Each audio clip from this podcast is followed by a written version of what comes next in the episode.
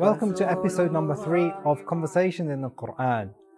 Here we look at Surah Baqarah, verse number 258. Allah tells us, Alam tara, that do you not see? Then Allah mentions three conversations here. Three conversations. In fact, in the verse before, Allah subhanahu wa ta'ala, He says, وَالَّذِينَ They say that those people here, some people will be in the protection of Allah subhanahu wa ta'ala. Then Allah mentions that they will be taken out from darkness and into light. Then Allah gives us the example of the Prophet Ibrahim salam in the very next ayah to illustrate this to us. Ibrahim salam came about 2,000 years before Isa. So this story is about 3,000 years old. Alam tara ila haja Ibrahim. Imam Qurtubi said that this happens, this incident happened shortly after the incident of the idols, where Ibrahim alayhi salam, he was taken to their king, to Nimrud. And everybody, when he was taken there, was prostrating to him. But Ibrahim didn't prostrate. Ibrahim didn't prostrate. And at this time, remember, Ibrahim salam was very young. And Nimrud was not an ordinary king, he was a super king. Ibn Kathir says that there were only four kings that were ever given the same, or the kingdom of the east and the west. Two of them believers, two of them disbelievers. The believers were Dhul Qarnayn and Sulaiman, and amongst the disbelievers were Nimrud. This is the kingdom he had. Nimrud was a king for 400 years. 400 years. Ibn Ashur mentions that he was the first person to ever wear a crown on his head, the first person to build the city of Babylon, the first person ever to do this, the first king to do this. So Ibrahim salam was sent there. And Ibrahim salam, who was there with his wife and his nephew Lut. Nobody else, Ibrahim salam, could call for help. But despite this, Allah subhanahu wa ta'ala, when He tells us in the Quran, He tells us this incident. He says and he describes to us, he calls Nimrud the one who argued with Ibrahim. He doesn't even mention his name. Again, a lesson for us here. That no matter what we have in terms of our money, in terms of our houses, in terms of our cars, this is not the thing that defines us. The Prophet ﷺ one day in Sahih Bukhari, he was giving up money to the companions. Giving up money to the companions. There was one companion he didn't give money to. Sa'ad, he said that, Ya Rasulullah, why don't you give him money? I know him to be a good person.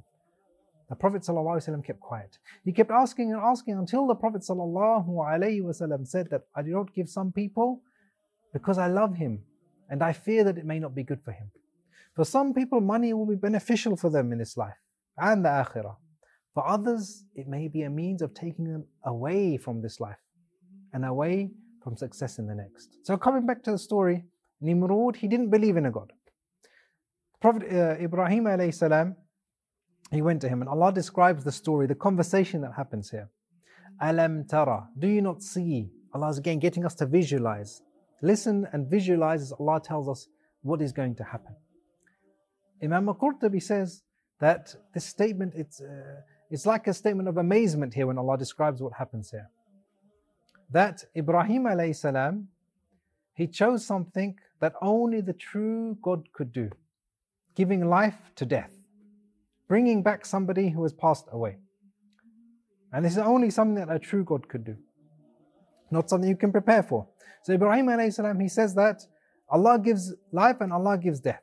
What did Nimrud do? He brought two men who are going to be executed. And he brought them before him and he said that if I command it, one of them will be killed, and if I command it, one of them will stay alive. So I am like the God that you describe. This is what Nimrud did. Now, Ibrahim salam, this great prophet, what did he say to this? He looked at him and he said, Okay, Allah is the one that brings the sun from the east and it sets in the west. Fabuhit. That the king Nimrud was dumbfounded. The king had no response here. And at the end of the verse, Allah tells us that Allah doesn't guide those who are wrongdoers. Allah doesn't guide those who are wrongdoers. But here, there was only one person mentioned in the story, this king. So why did Allah say it in the plural? Wrongdoers. Again, it's a lesson for us here that the sins that we commit, the mistakes that we make, they also have an effect on us as well. Another lesson that we learn. These stories of the prophets, they contain many lessons for us.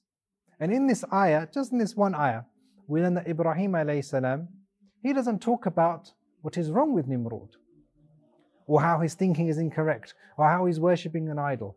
He starts directly talking about Allah. He says, Allah is the one that gives life uh, and death. Allah is the one that brings the sun up in one area and sets it in the, in the next. And here again, this is a lesson for us when we are giving da'wah. That we shouldn't go into straight, you know, refuting or trying to uh, put the other person on the back foot. We should talk about Allah. Talk about Islam first. When Nimrod claimed that he gives life, he claims that he gives death. The Prophet Ibrahim didn't argue. Instead, he moved on to the next statement.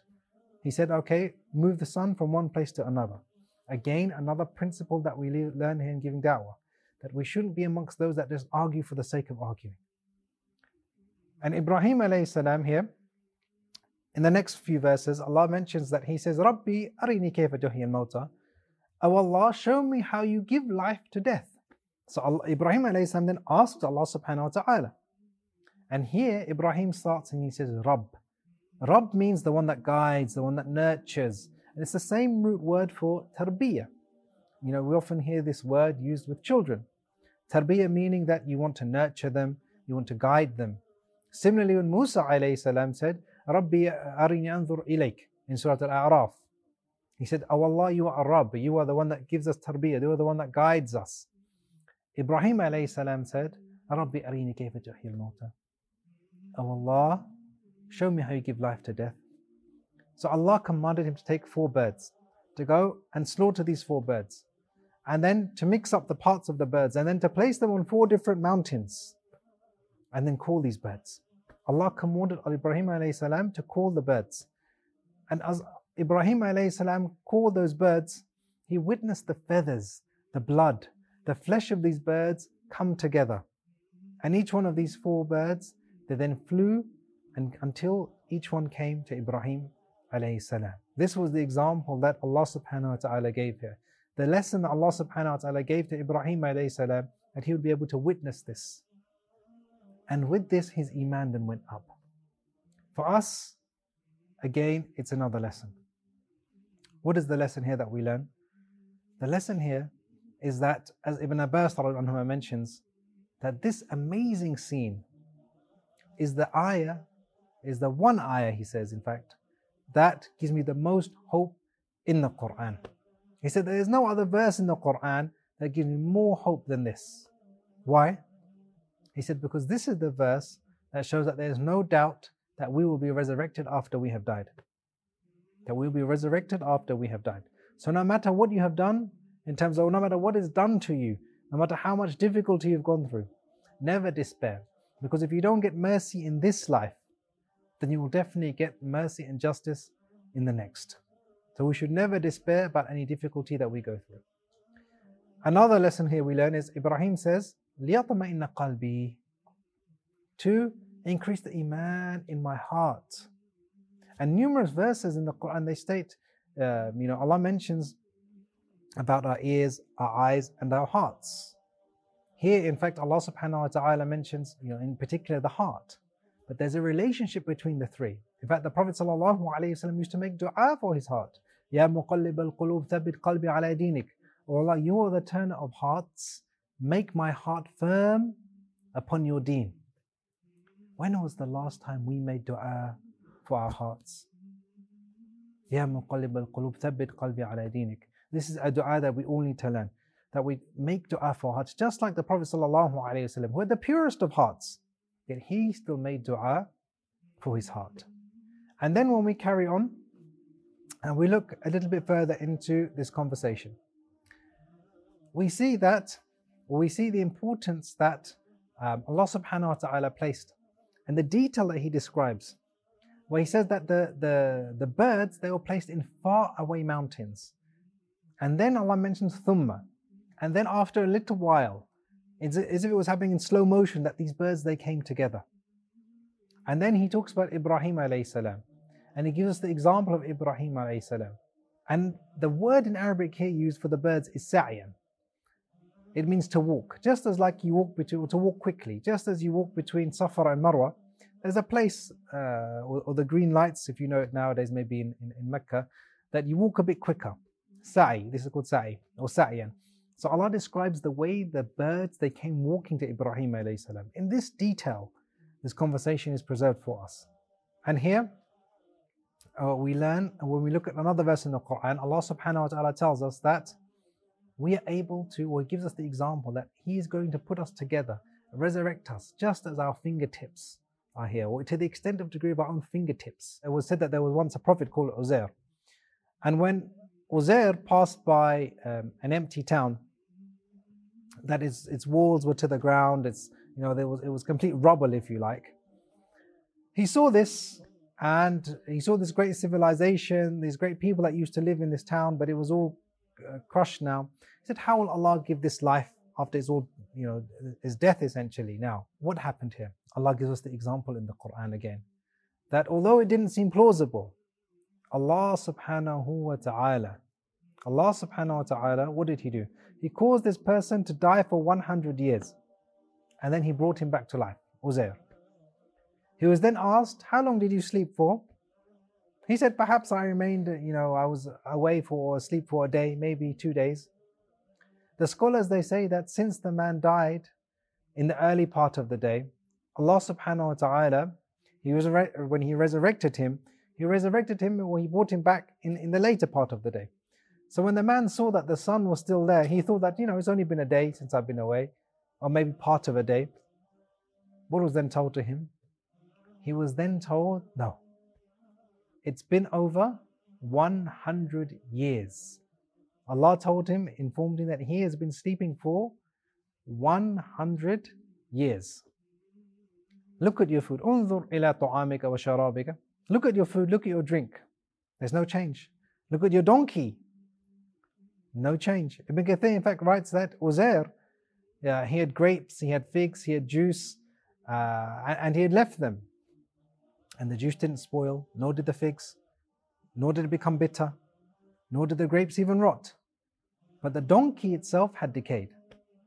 And so Allah subhanahu wa ta'ala says to him, and He gives us this example in the Quran, that this is a sign for the people who want to ponder. This is a confirmation that resurrection occurs. He commanded Uzair, his prophet, to look at the bones of the donkey and how Allah subhanahu wa ta'ala will then bring about the dead bones together and bring them together and clothe them with flesh and bring it back to life. As Suddi mentions that Uzair uh, salam, when he observed the bones of the donkey that are all scattered around him, some to the right, some to the left, some in front of him, that Allah sent a wind that collected the bones and he collected these bones from all different areas. That Allah brought every bone to its place until they filled or they formed a donkey. And Allah subhanahu wa ta'ala covered the bones with flesh, with nerves, with veins, with skin. And He sent an angel there which blew life into this donkey. And then the donkey started to bray by the permission of Allah subhanahu wa ta'ala. Now all of this occurred when Uzair alayhi salam or whilst he was watching this. And then he, he you know, he said that Allah is able to do everything. Now here's an interesting way in which Allah describes this story here of Uzair. That he says that, or he used the word ba'atha, not ahya, but ba'atha, to describe being brought back to life. We remember that Uzair was asleep for 100 years. Again, when it comes to us, when we will be resurrected, that the words that are often used here is the word for ba'th, that we will be resurrected after we have been alive. So again, we come back to taking a lesson from these stories. And the lesson that we've learned here, that appears in all of these stories, is that there's a theme here, and a theme in this page in the Quran about resurrection. Three stories, they all have resurrection in them. Now, sometimes people ask the question, I cannot stop sinning um, you know, I'm finding it difficult. What should I do? One of the most important things is to remind ourselves that we will all die, that we will all be in graves under the ground. We will all be surrounded by earth, and we will all be resurrected in the state that we died in as well. Abu Hurairah even narrated the Prophet ﷺ said that what is between the two trumpet blasts will be 40. Somebody asked 40 days, but the Prophet ﷺ didn't answer. Somebody said 40 months. But the Prophet ﷺ didn't answer. Some said 40 years. Again, the Prophet ﷺ didn't answer. And then we know from the hadith of the Prophet ﷺ that he mentions how close this day of resurrection is, that how close it is.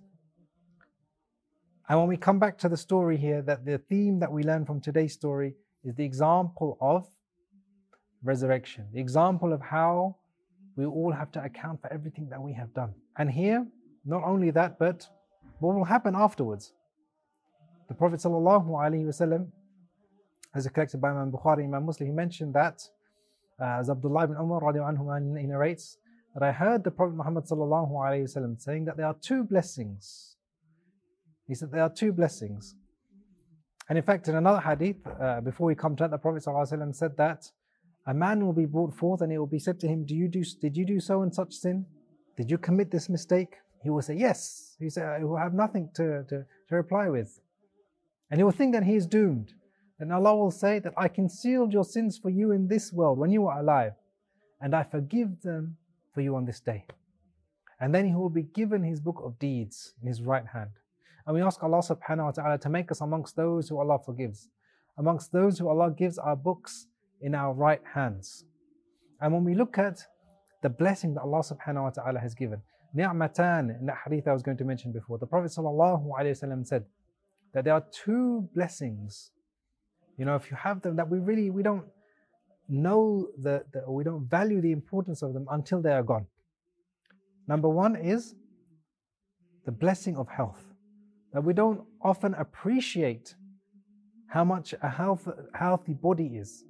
Sometimes, if you go to a hospital, or you see somebody is sick, you see people lying there on the hospital beds, or maybe you go to the GP surgery and you see people that are sick. You know, somebody in a hospital bed, how are they going to be able to, to fast? How are they going to be able to pray? You know, how difficult it must be for them. Yet, how easy is it when you do have a healthy body?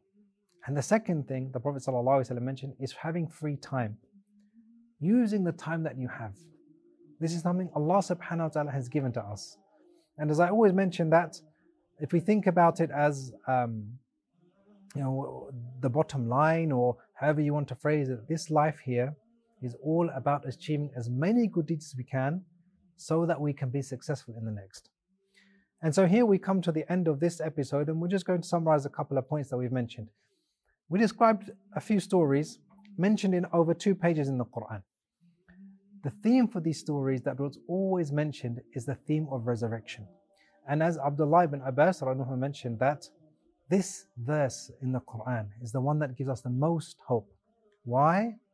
Because it proves to us this aspect of resurrection. It proves to us no matter what difficulty you're going through in this life, no matter what hardship you endured in this life, that if you don't have justice in this life, then inshallah you will see it in the next. And so we finish there. وجزاكم الله خيرا والسلام عليكم ورحمة الله وبركاته